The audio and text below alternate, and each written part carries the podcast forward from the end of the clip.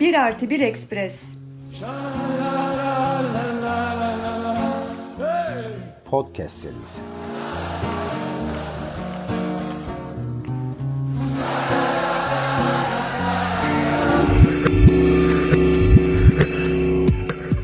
Ekoloji.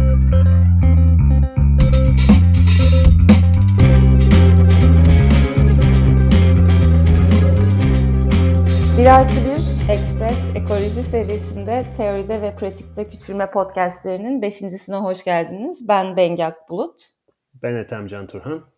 Bildiğiniz ya da umarım ki bildiğiniz gibi bundan önceki dört programda hem podcast serimizin adının da söylediği gibi hem teoride hem e, pratikte küçülmenin ne olabileceğini, e, nasıl göründüğünü e, konuşuyoruz. Son programımızda küçülmeye dair siyasetler, e, somut adımlar, pratikler ve siyasetler neler olabilir? Bunlar neden küçülmeyle ilgilidir?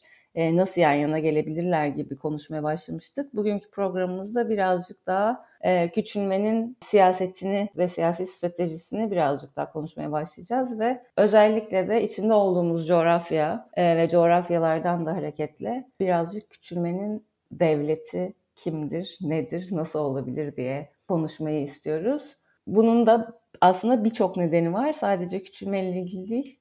Genel olarak bir e, radikal bir ekoloji siyasetinde devlet nereye oturur sorusu birazcık daha gündemde olduğu için sanki değil mi Ethem? Ne dersin?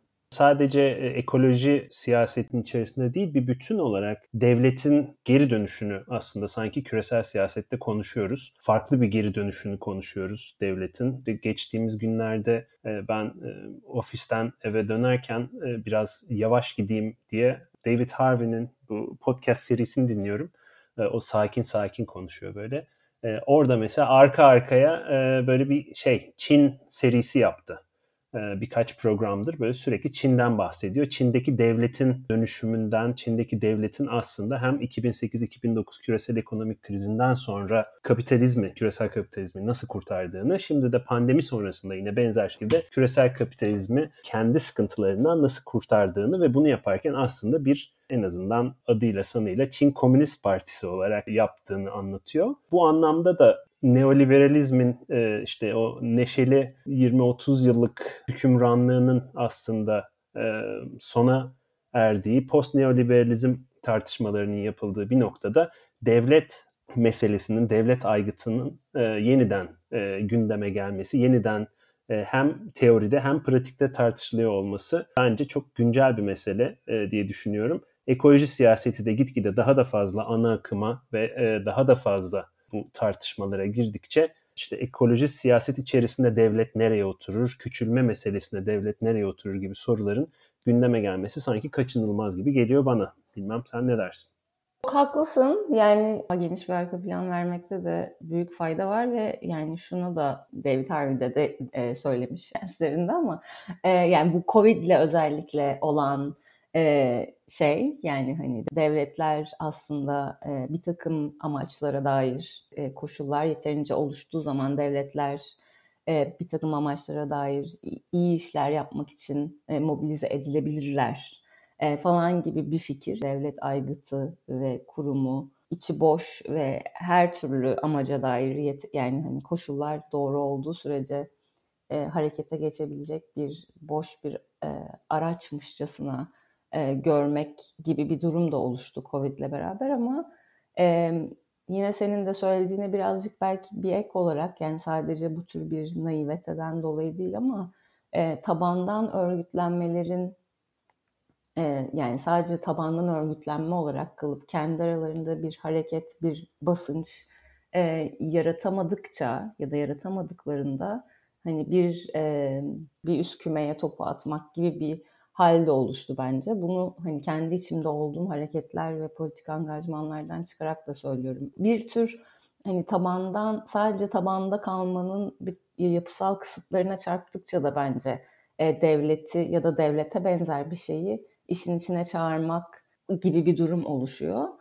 Ama e, ekoloji meselesinde de özellikle yani ekoloji siyasetine ve ekolojinin yakıcı meselelerine içkin bir bir de tabii e, yani bir ölçek sorunsalı da var. Yani belli meseleler işte ekolojiye dair sadece tabandan örgütlenmeli ya da taban pratikleriyle çözülemeyecek ölçeklerde biyofiziksel olarak e, gibi olduğu için de yani yani sadece devleti çağırmak siyasetin içine ya da devleti e, hani bunu da devlet yapsın ya da devleti ele geçirelim de o yapsından ziyade bir tür e, üst ölçekte birinin bir bir müdahalenin gerektirdiği durumlar olduğu için de, de e, ekoloji siyasetinin içinde devletin rolü ya da ekolojinin devleti ne olur e, yakıcı bir soru haline geliyor.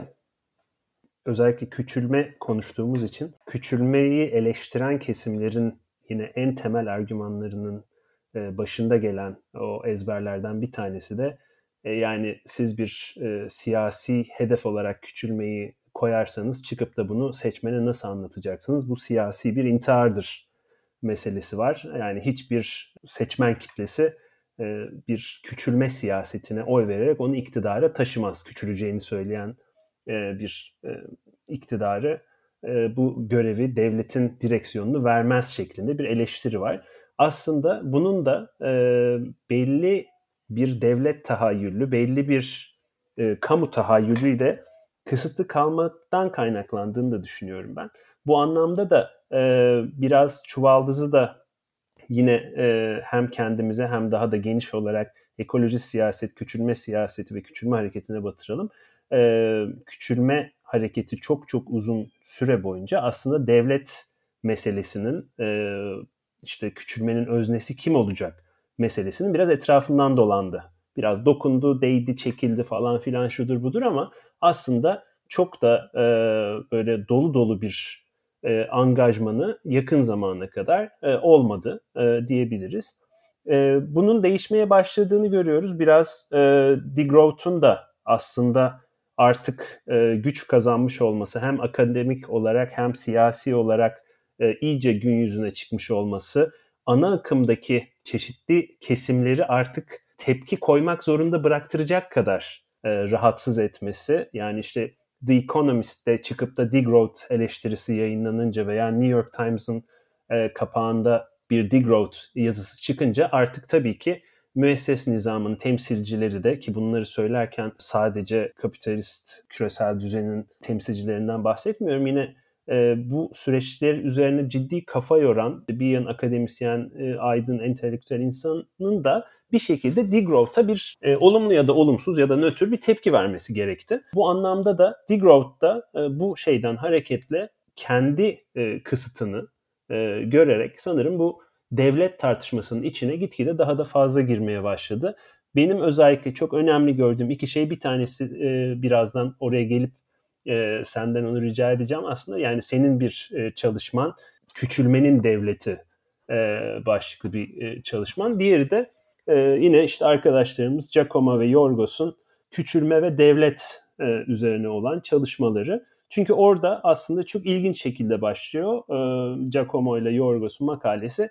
Doğrudan diyor ki küçülmenin bir devlet teorisi yoktur. Devletin ne zaman ve ne şekilde ve niye değişeceği hakkında da bir e, uzun vadeli e, çalışması bir şeyi yoktur diyor. Ve bunun üzerine aslında e, küçülme için bir devlet teorisi e, nasıl kurabiliriz, bunu nasıl düşünebiliriz diye e, bir e, giriş yapıyorlar. E, orada da sana çok güzel bir e, pas olacağını düşündüğüm Gramsci'ye e, başvuruyorlar. Şimdi e, ben burada çok fazla topu yuvarlamayayım. Hemen sana vereyim. Sence e, degrowth'un e, devleti nedir?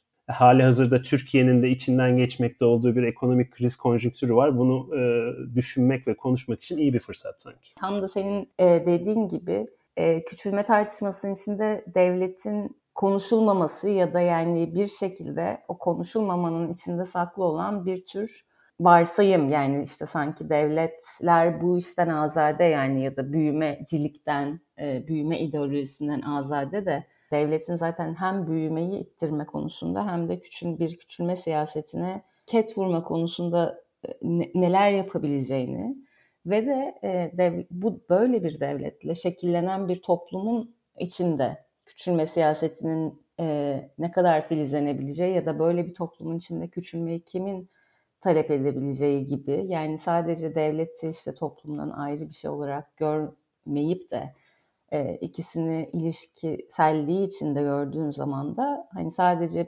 devlete tırnak içinde verilecek bir savaştan değil aslında toplumsal dönüşüm için verilecek bir mücadele e, meselesine de dönüşüyor.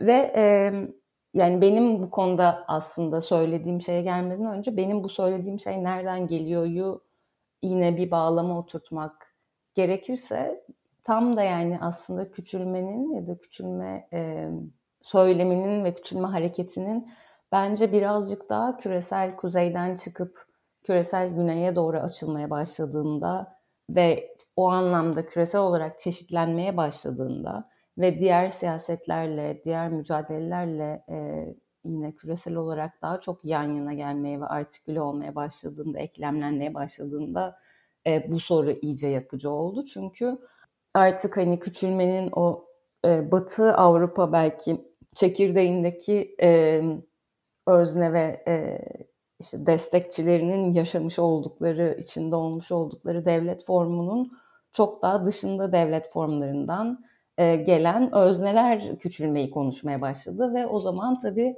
e, ama yani hani devletten hiç bahsetmeden bunu e, nasıl konuşabiliriz ki gibi bir soru önemli olmaya başladı. Türkiye'den gelen ve Türkiye'deki devletle e, büyümüş, yaşamış ve Türkiye'deki devleti kendine dert edilmiş biri olarak ve birçoğumuz gibi olarak bu konuda ne dedim ve ne demekteydim e, sorusuna gelirsek Ethem'in, Ethem senin de söylediğin gibi yani Gramsci'yi kullanarak e, ve özellikle de Gramsci'nin e, hegemonya hegemonya projesi kavramlarını ve e, bu kullanarak aslında Türkiye'deki devletin tarihsel olarak da e, güncel olarak da hegemonya projesini kendi hegemonya projesini yani kendi varlığına e, rızayı aktif olarak gösterilen desteği varlığını meşru kılmak ve devam ettirmek için ihtiyacı olduğu desteği e, kalkınmacılıktan aldığı,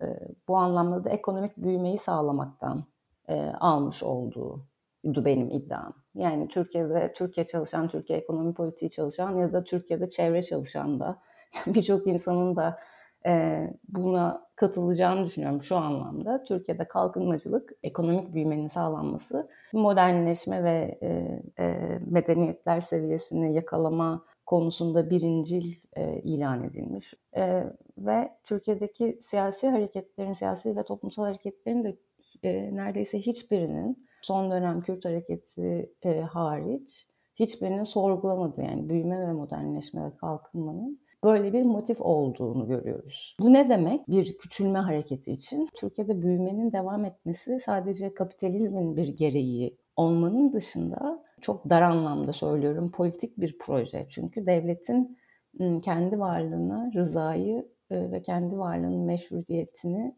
meşruiyetinin devam etmesinin yolu büyümeyi sağlamak.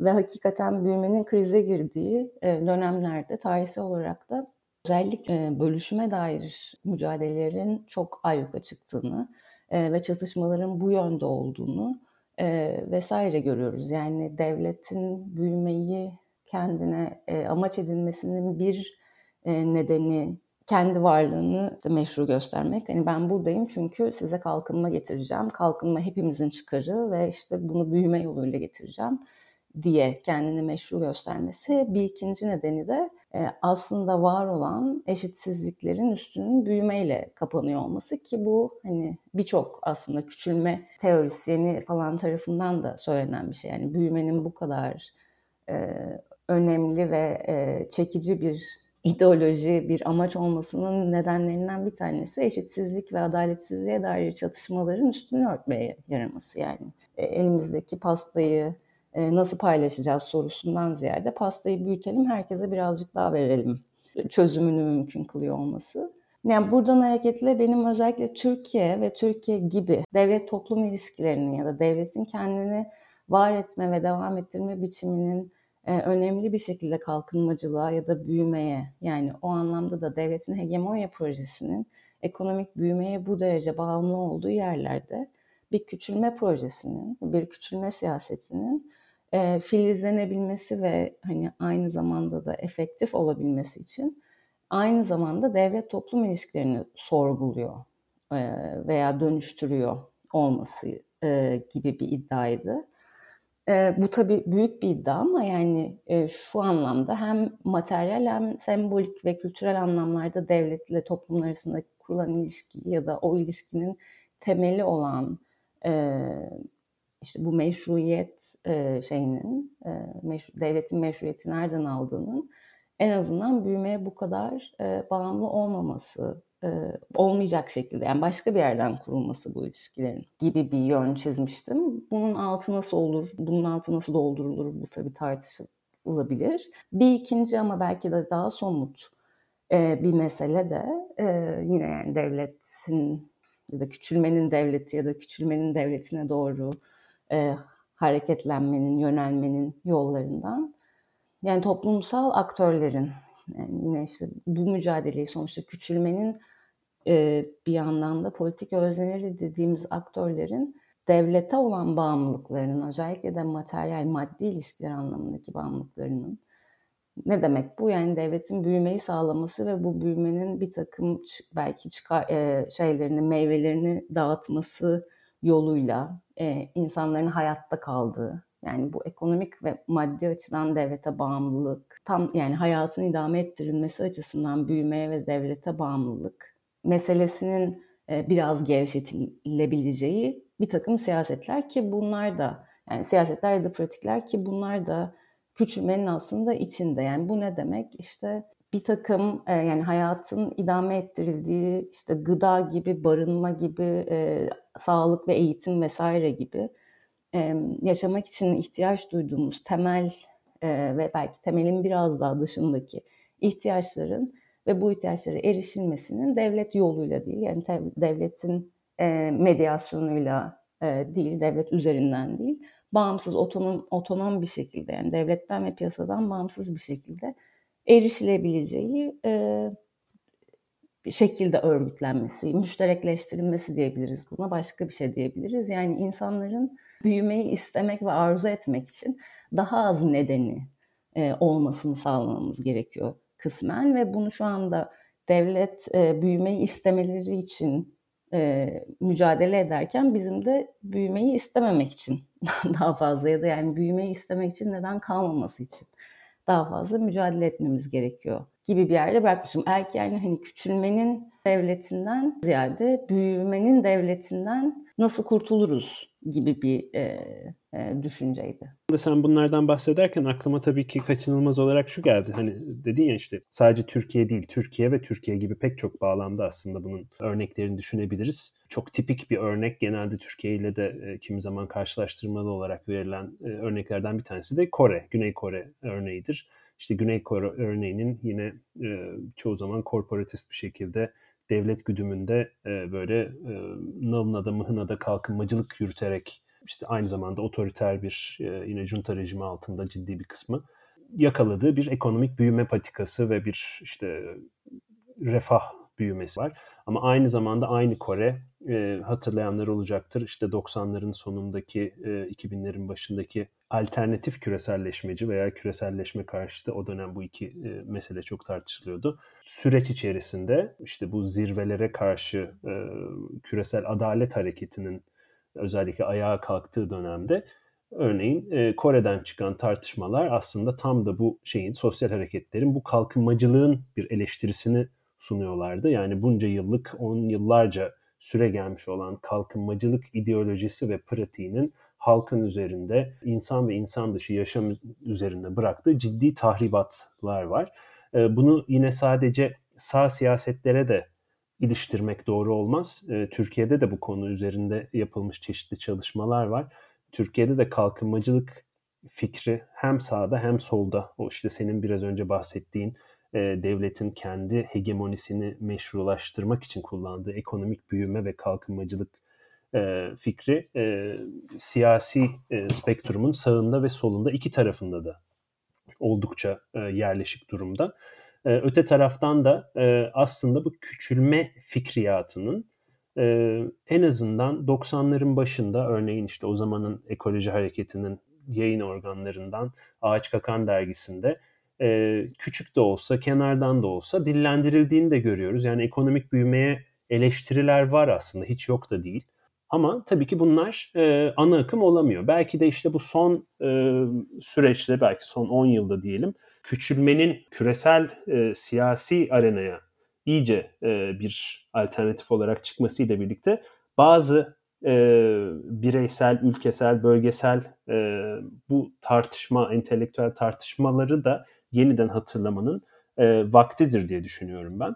Dahası bunları tabii ki içinde yaşadığımız iklim krizinin e, gitgide artan etkileri ışığında, değişen küresel e, politik ekonomik e, konfigürasyonlar ışığında e, okumak lazım. E, bu biraz önce e, işte bahsettiğim Giacomo ile Yorgos'un e, çalışmasında örneğin onlar işte müteveffa sosyolog e, Eric Olin Wright'ın e, sistemik dönüşümler tartışması üzerinden hareket ediyorlar ve aslında e, işte degrowth'un devletle, küçülmenin e, devletle ilişkisini belki üç farklı şekilde düşünebiliriz diye söylüyorlar. Bunlardan bir tanesi bir kopuş stratejisi olarak yani devlete e, ve devletin temsil ettiği işte o kalkınmacılığa vesaire şuna buna bir doğrudan saldırı olarak yeni bir özgürleştirici kurumlar silsilesinin kurulması yönünde bir atak olarak düşünebiliriz diyorlar. Bunu düşündüğüm zaman tabii ki aklıma yine son zamanlarda küresel çevre adaleti hareketi içerisinden ekolojik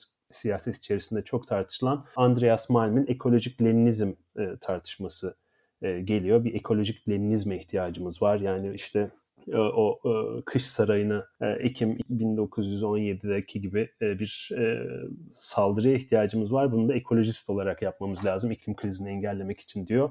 Onun da buradaki yaklaşımı aslında stratejik olarak ekolojik krize neden olanları bu mevcut kriz koşullarından faydalanarak alaşağı etmek gibi bir yaklaşımı var. Buna çeşitli eleştiriler var. İşte e, en e, temel eleştirilerden biri benim de kendimi yakın hissettiğim eleştirilerden bir tanesi Jean Tuval'in e, getirdiği eleştiri. Buradaki özne kim diyor. Yani bu e, ekolojik Leninizmi e, kuracak olan, getirecek olan e, kimdir diyor. Buradaki e, yani yine işte 1917'deki gibi Sovyetlere e, ve proletaryaya e, dayalı mı şey yapacağız? Değişen, dönüşen bir e, emek hareketi var. E, burada nasıl bir e, örgütlenme yapılacak? Örgütlenme yapılmadan böyle bir şey mümkün mü? E, gibi bir e, yaklaşım var. İkinci yaklaşım daha e, aslında benim e, degrowth hareketinin, küçülmenin, küçülme hareketinin e, ilk başlarda daha eğilimli olduğunu düşündüğüm bir şey. O biraz daha anarşist, e, yani devleti çok da fazla ciddiye almayan demeyeyim de kısmen göz ardı eden ve devletin işte kapitalist sistemdeki çatlaklar yoluyla alaşağı edileceğini düşünen e, bir yaklaşım. Bunun özellikle de işte bu e, Occupy hareketi sırasında İspanya'daki e, işte Kinse M 15 M hareketi meydan işgalleri kısmen belki Gezi'yi de bu sürecin içine katabiliriz. Özellikle küçülme siyasetinin daha prefigüratif haliyle yeni alternatiflerin yaratılabileceği yaklaşımında görüyoruz diye düşünüyorum. Şimdi bu uzun süre e, degrowth, e, küçülme yazınında e, işte söz söyleyenler, eylemde bulunanlar sanki burada daha fazla bu e, söylediğim bu çatlaklarda yürüyelim meselesine daha fazla eğildiler gibi me geliyor. 2014'te e, bir ara e, Yorgos'la konuşurken şöyle bir şey demişti o işte anlatıyordu e, böyle böyle öneriler var. Ben de dinledim dedim ki yani anlattığın hemen hemen her şey aslında bir pekala anarko-sendikalist bir e, öneri dizisi de olabilir yani. E, o zaman küçülmeyi neden anarko-sendikalizm demiyoruz da küçülme diyoruz yani bir e, farkı vardır. O dönemde bu meseleler yeni yeni sanki gündeme geliyordu. E, şimdi daha işte bu devlet tartışmasının gündeme gelmesini ben bilhassa önemsiyorum. Çünkü e, aslında çok farklı alanlarıyla devleti ele geçirmek mümkün mü acaba? O yüzden de devleti bir refah aracılığına, o senin de demin söylediğin yani pastayı büyütmeyecek ama pastayı adilane dağıtacak. Ve bunu yaparken de çevresel ve sosyal adalet fonksiyonunu hakkıyla yerine getirecek bir aygıta çevirmek mümkün müdür sorusunun daha da fazla sorulduğunu görüyoruz. Üçüncü olarak da aslında şu anda benim daha da büyük bir risk olarak gördüğüm yine e, işte Eric Olin Wright'ın simbiyotik e, dönüşümler diye adlandırdığı şey var. Bu ise biraz daha şu anda yeşil yeni düzende vücut bulan daha yeşillenmiş bir sosyal demokrasi e, yaklaşımı. Yani şu anki devleti kullanarak devlet aygıtını ve kurumlarını dönüştürelim ama aslında çok da radikal değil, daha reformist bir dönüşümle ilerleyelim e, gibi bir şey de var. Bunlar tabii küçülme hareketine daha çekingen yaklaşımlar. Belki büyümeyi büyüme meselesini çok gündeme almayalım da işte büyümeye agnostik olalım. Yeter ki şu iklim krizini çözelim. Devlet de burada bizim ana aracımız olsun bu meseleyi çözerken gibi bir yaklaşım var. Yeşil yeni düzenin çeşitli versiyonlarında bu tarz yaklaşımları görebiliyoruz. Bunlar içerisinde tabii ki esas olan yine bir strateji ve taktik mücadelesi e, diye düşünüyorum ben. Bu üç işte kopuşsal mı, daha çatlaklar arasında ilerleme mi yoksa daha simbiyotik bir e, dönüşüme e, doğru e, küçülmeyi düşünme mi fikrini düşündüğümüz zaman e, burada e, mühim olan aslında toplumsal örgütlenmeyi o ve o senin demin bahsettiğin meşruiyeti, toplumsal meşruiyeti hangisinin daha etkili ve daha hızlı şekilde kuracağı e, belirleyici olacaktır e, diye düşünüyorum ben şahsen.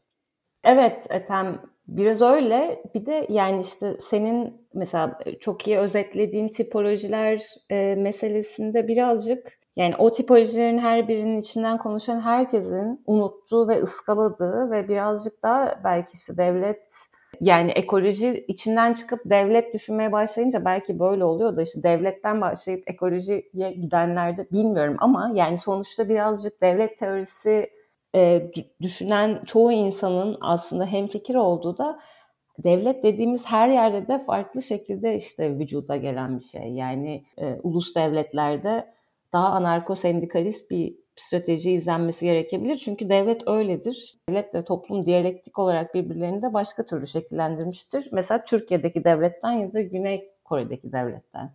Yani o yüzden böyle birazcık da tek bir e, strateji burada şey yapmak o yüzden de zor. Yani bu üçünü de aynı zamanda yapmamız gerekebilir. Farklı yerlerde farklı yer şekilde yapmamız gerekebilir ya da bir yerde farklı aşamalarda farklı stratejilerimiz olması gerekebilir. Yani o yüzden işte bir yandan da böyle bunun çok bağlamsal ve tarihsel bir şey olduğunu aslında devletin e, fark ettikçe de böyle işte bir bir stratejiyle ortaya çıkmak zorlaşıyor da belki hani bu yüzden de birazcık devlete dair bir stratejisi küçülmenin bugüne kadar yoktu. Tabii ki alınması gereken öğrenilebilecek çok feyiz var. Yani sonuçta her toplumsal mücadele bir noktada da e, devlet sorusuna gelip kafayı tosluyor.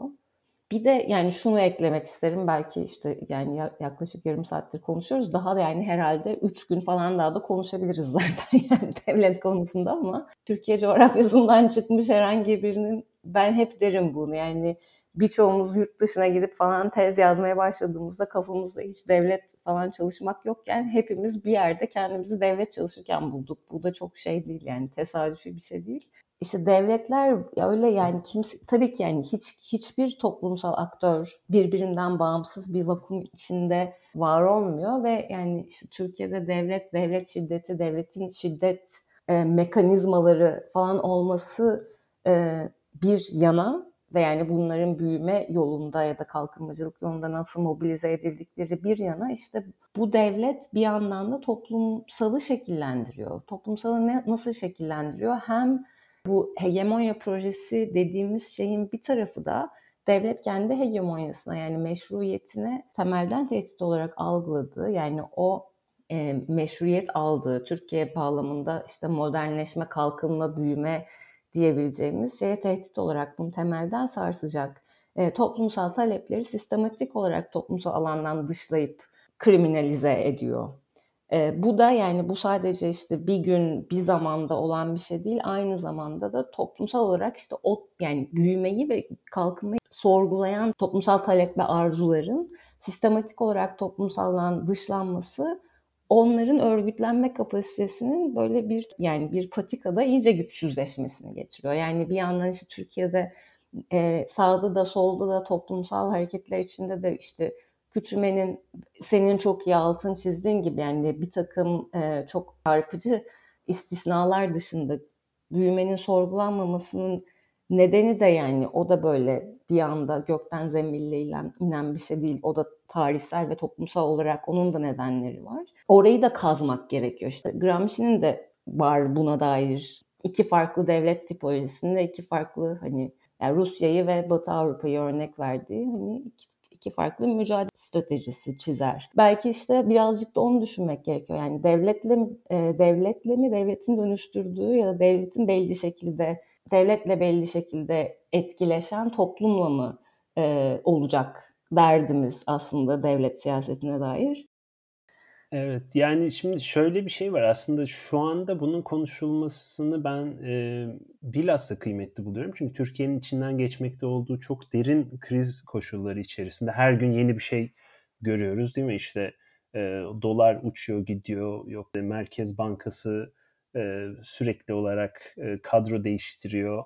E, bu anlamda da aslında devletin rolünü e, özellikle sosyoekolojik değişimdeki rolünü böyle bir kriz ortamında düşünmek çok önemli ve zamanlı olur diye düşünüyorum. E, buna dair de belki devletin veya şöyle diyelim yeşil devletin daha bu işte sosyoekolojik bir adaleti tesis edebilecek bir devletin önünde bazı çelişkiler var. Şimdi bu çelişkilerden bir tanesi işte eğer devlet aygıtı e, büyümenin ötesine geçecekse veya büyümeyi bir parametre olmaktan kaldırıp e, yeni bir e, paylaşım düzeni yapacaksa küçülmeye dair bir politik ekonomi modeli oluşturması ve bunu yönetmesi gerekiyor. İkincisi bunu yaparken aynı zamanda çevresel hizmetlerin, çevresel servislerin ve halkın bir bütün olarak iyiliğini, esenliğini sağlayacak, sosyal adaleti tesis edecek fonksiyonları yerine getirmesi gerekiyor.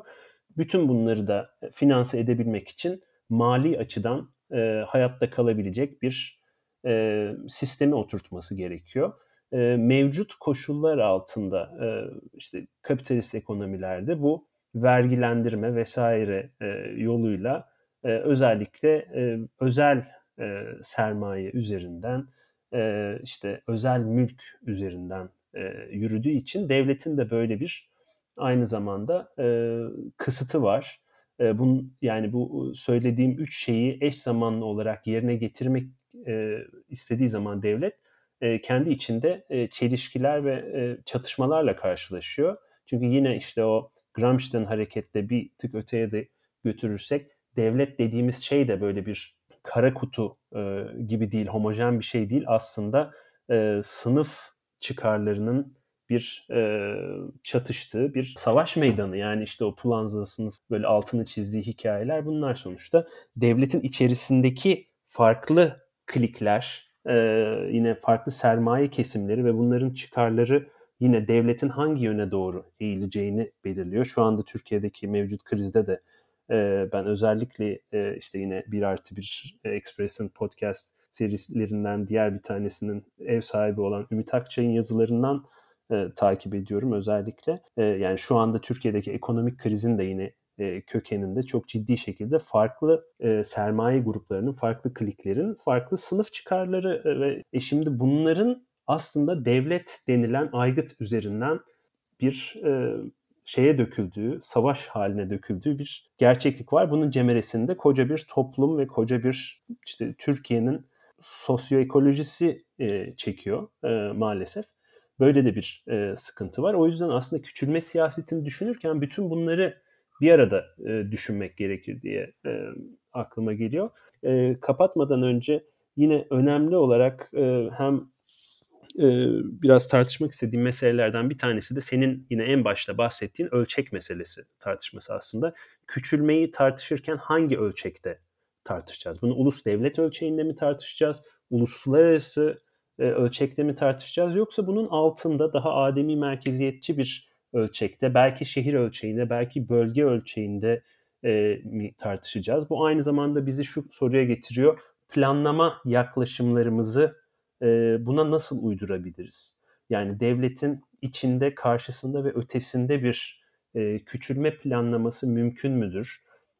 İşte şehirlerin ve bölgelerin planlanmasında, ekonominin farklı sektörlerinin planlanmasında ekonomik rekabetçiliğin yerine daha işte çok merkezli bir özellik fikrinin, bir tahayyülünün, farklı bir bölgesel işte buna bazıları biyoekonomi diyor, başka şeyler diyorlar. Bu tarz bir tahayyülün yerine geçmesi mümkün müdür? İşte yine kısıtlılık ve limit tahayyülünün yerine acaba bizim kolektif olarak koyabileceğimiz e, topluluklar olarak, insan toplulukları olarak bir e, kendi kendimize uygulayabileceğimiz bir kısıtlılık mümkün müdür? E, yani kendimizi belli şeylerde bu kadarı yeter e, diyebilir miyiz meselesi var. Planlamada bunun nasıl e, materyalize olacağı meselesi var. Ve tabii ki yine önceki programlarda da konuştuk. Özellikle hem e, insanlar hem insan dışı e, varlıklar için geçerli olarak bakım meselesini veya işte Stefania Barka'nın yeryüzü bakım emeği dediği mesele, meseleyi aslında e, toplumsal, mekansal, iktisadi organizasyonumuzun merkezine nasıl yerleştiririz? E, bireysel e, çıkar maksimizasyonu e, meselesinin karşısında. Şimdi bu e, meselelerin e, hepsi aslında ölçek meselesi. O yüzden bunlar merkezi bir hükümet tarafından mı karar verilecek? Yoksa işte atıyorum şehir ölçeği bazında mı, mahalle ölçeği bazında mı? Bu anlamda da küçülmenin ölçeği tartışması da e, yine küçülmenin devleti veya devletin küçülmesi tartışmasıyla hem iç içe hem el ele e, yürümeli diye düşünüyorum ben. Ya haklısın tabii ama ölçek e, yani birazcık ölçek meselesini öyle koyunca yani e, şimdi devletin ötesinde bir e, küçülme, küçülme ya da devletin ötesinde bir planlama ya da yani hani e, ademi merkeziyetçi ve yerel ve tabandan bir küçülme için de e, belli ölçeklerde harekete geçmek gerekiyor. Yani bunu e, yani biz bunu illaki küçülmeyi devlete ele geçirelim, hükümet küçülme hükümeti kurulsun, o bir şeyleri yapsın gibi bir vizyonumuz olmasa bile yani ki ol yok herhalde senin de benim de yani kimsenin var mıdır küçülme içinde ondan da çok emin değilim ama bunun için yine de e, yani tabanda bir takım e, örgütlenmelerin yapılabilmesi için bunların hayata geçtiğinde hayatta kalabilmesi için ağlanabilmeleri için falan bir takım şeylerin de üst ölçeklerde de dönüşmesi gerekiyor. Şimdi Türkiye'de e, belediyelerin ve belediyeciliğin e, mesela yapabileceği şey e, ister istemez merkezi hükümet tarafından kısıtlanıyor ve merkezi hükümet istediği zaman da Kürdistan belediyelerinde gördüğümüz gibi cart diye bunları e, el koyuyor, geri çeviriyor, şiddetle bastırıyor vesaire. Yani o yüzden mesela Türkiye'de de bir küçülme hareketini biz yerelden kuracak bir olsak yine de bir üst ölçeğe dair sözümüzün olması gerekiyor. Yine de orayı dönüştürmemiz gerekiyor vesaire. Yani bir takım şeyler sadece bu açıdan yani aşağıda bir iş yapabilmek için ya da yerelde bir iş yapabilmek için ya da öz örgütlenebilmek, kapasitemizin, alanımızın açılabilmesi için ister istemez üst, üst ölçeğe dair de bir e, talepler en azından silsilemizin gelişmesi gerekiyor. Yani bu politik strateji onu görmeden, görmezden gelerek devam edebilecek bir durumda değil. Yani ölçek meselesini o yüzden şey olarak söylemedim. Yani e, işte bir küçük e, küçük Lenin, küçük tatlı Lenin gelsin bizi küçültsün e, diye değil ama sonuçta işte yani sen de Eric Olin Wright'a da e, hani bir şey attık buradan selam attık selamlar çakalım. Hani onun reformist olmayan reformlar tanımlaması yani düşünürsek ileride daha fazla yapabilmek için bugün yapmamız gereken şeyler gibi. İleride daha fazla yapabilmek için ve yani aslında küçülmenin hep başından beri söylediğimiz gibi teknik bir mesele değil aslında bir kendi kendini e, yani başka tür yaşama ve bir öz yönetim meselesi olduğunu özerk yaşama e, meselesi olduğunu düşünürsek yani onun hayata geçebilmesi için önce bir e, ona karşı saldırıları e, tutmamız ve yani bertaraf etmemiz gerekecek. Bu e, mesele de gittikçe çetrefilli hale geliyor. E, böyle dallanıp budaklanıyor. E, ama bir noktada da e, sanki işte içinden geçtiğimiz koşullarda, e, iktisadi kriz koşullarında aynı zamanda devletin rolünün e, işte yeniden tartışıla geldiği e, koşullarda bu e, çok gerekli ve kıymetli e, bir tartışma diye düşünüyorum. Bir taraftan da e, belki de işte iklim krizine karşı küresel e, çevresel krize karşı e, özellikle e, çok e, sık kereler önceki 10 yıllarda da e, dile getirildiği gibi e, kızıl ve yeşil e, hatları daha da yakınlaştırmak yani emek hareketiyle ekoloji hareketini birbirinden kopuk şeyler değil de aslında birbirinin e, tamamlayıcısı, devamı birbirinin e, doğal parçası e, haline getirme meselesi de yine burada işte devletin karşısında küçülmenin öznesi kim olacak, nasıl olacak e, meselelerinde önemlidir herhalde diye düşünüyorum. E, belki e, bir sonraki bölümde de biraz bunlara da e, yeniden değinme fırsatımız olur. Evet bitecek bir mesele değil küçülmenin ve radikal ekoloji siyasetinin en çok e, konuşulmasına ihtiyaç duyduğu, daha da her yerlerde herkeslerin konuşması gereken mesele bu. Ama burada herhalde kapatıp bir kalanını da bir sonraki ve son programımızda konuşmak üzere diyelim. Teoride ve pratikte küçülme podcastlerinin beşincisini dinlediniz. Bir dahaki ay altıncı yayınımızda görüşmek üzere. Hoşçakalın. Ei!